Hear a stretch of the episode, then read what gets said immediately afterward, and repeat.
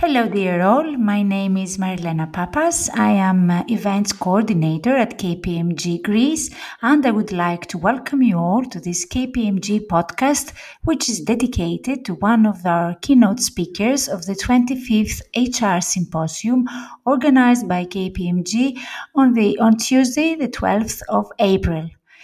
People, planet, purpose, and prosperity. That is his motto. Over the past two decades, he has risen to one of the top 10 futurist keynote speakers worldwide and has recently become the number one virtual speaker in the age of Corona. With nearly 2,000 engagements in more than 60 countries since 2004 and a combined audience of over 2 million people, he has been listed by Wired magazine as one of the top 100 most influential people in Europe and as one of the leading media futurists in the world by the Wall Street Journal. Ladies and gentlemen, I have the pleasure and honor to welcome Gerd Leonhard, future and humanist keynote speaker, author, and CEO at the Futures Agency. So, Gerd, hello and welcome to this podcast. Hello, Kalimera, Evkaristo for having me. I really look forward to our event. Uh, we're looking forward to the event as well. Uh, let me ask you then, um, what does it mean to be a futurist, really?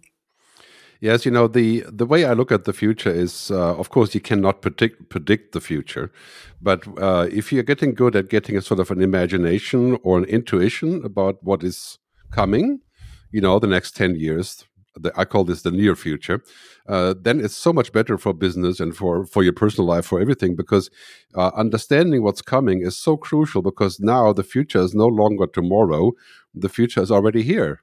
We just haven't paid enough attention. So my job as a futurist is to help people kind of understand what's coming, develop an intuition, a gut feel, and to change their lives and their companies accordingly you know so a simple example is you know if you're looking at the future we can safely say that the end of oil or gas you know this is kind of a strange thing to say right now because of the war but uh, the end of oil and gas is coming uh, and it's actually pretty close. So if you have that understanding you prepare for a different future which is going to be the reality quicker than we think uh, right, that's interesting.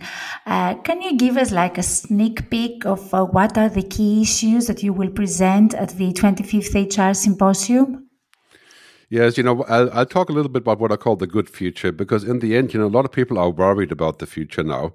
And I think that's especially still very true also in Greece, but other countries because of the history of the last 10 years in Greece. But I always say the future is better than we think because really what is happening is that technology will give us unprecedented tools uh, to make our work quicker and deeper and easier and really uh, machines are becoming smart, right? And we can look at this and say, okay, that is a threat to work and to my job, or we can use technology to make our job easier and more fun. Uh, and uh, to develop different skills. So, really, what's happening is that we're moving up this food chain of our work becoming more human because you know the routine work will be done by machines.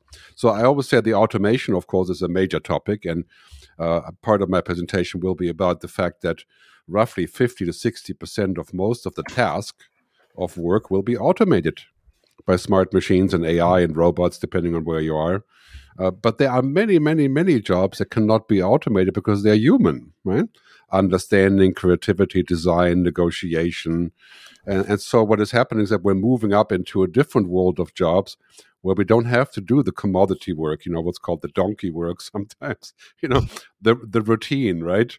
Uh, we don't have to do that anymore because the machine is doing it. And you could see that already happening with email and with Slack and, you know, all this kind of co- collaboration tools. And so the news is actually quite good. There'll be different jobs. For example, one of my key points in my speech is we're looking at roughly 100 million new jobs in green energy and what I call the green future.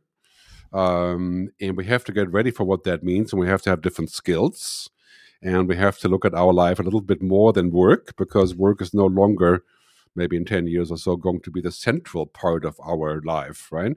It'll be important but not like you know 12 hours a day like now right Um, that's interesting. Um, I was thinking about what you were saying right now. So, can we expect that your presentation will mainly contain like positive messages, or will you give us uh, some threats or some challenges ahead as well? Yes, of course, you know, the challenges are always there, but, you know, these days people are focusing very much on the challenges like, you know, bad politicians and geopolitics and and mistakes that we've made. you know, that's all true, but at the same time, we should not forget all of the powerful things that are becoming possible. For example, uh, many people are predicting that in 10 years, half of our new jobs will be online, virtual, in the cloud, right? And, and so they, the good news is that there'll be new jobs. And the bad news is that we have to get ready. We have to have better skills, not just technology skills. That would be easy, but human skills like emotional uh, intelligence, understanding, uh, intuition. Right? We have to go back to being more human, you know, in, at work because that's what machines can't do. And so that's a good news and a bad news. But uh, the, I think the good news is that we don't have to necessarily worry about not having a job because machines will take over. You know, our biggest worry should be that we become too much like the machine, mm. in my view. That's interesting. Um, I don't want to, to, to, take off more information right now because uh, anticipation is there. Uh, right. Thank you so much uh, for this discussion. We are so looking forward uh, to welcome you to the conference in almost a month's time. So I think that's enough uh, for the moment, and uh, mm-hmm. the taste is there, and we will look forward to to the continuing this discussion in the future. So, thank ladies, you. thank you. Thank, thank you. you. Thank you, Gerd, for that.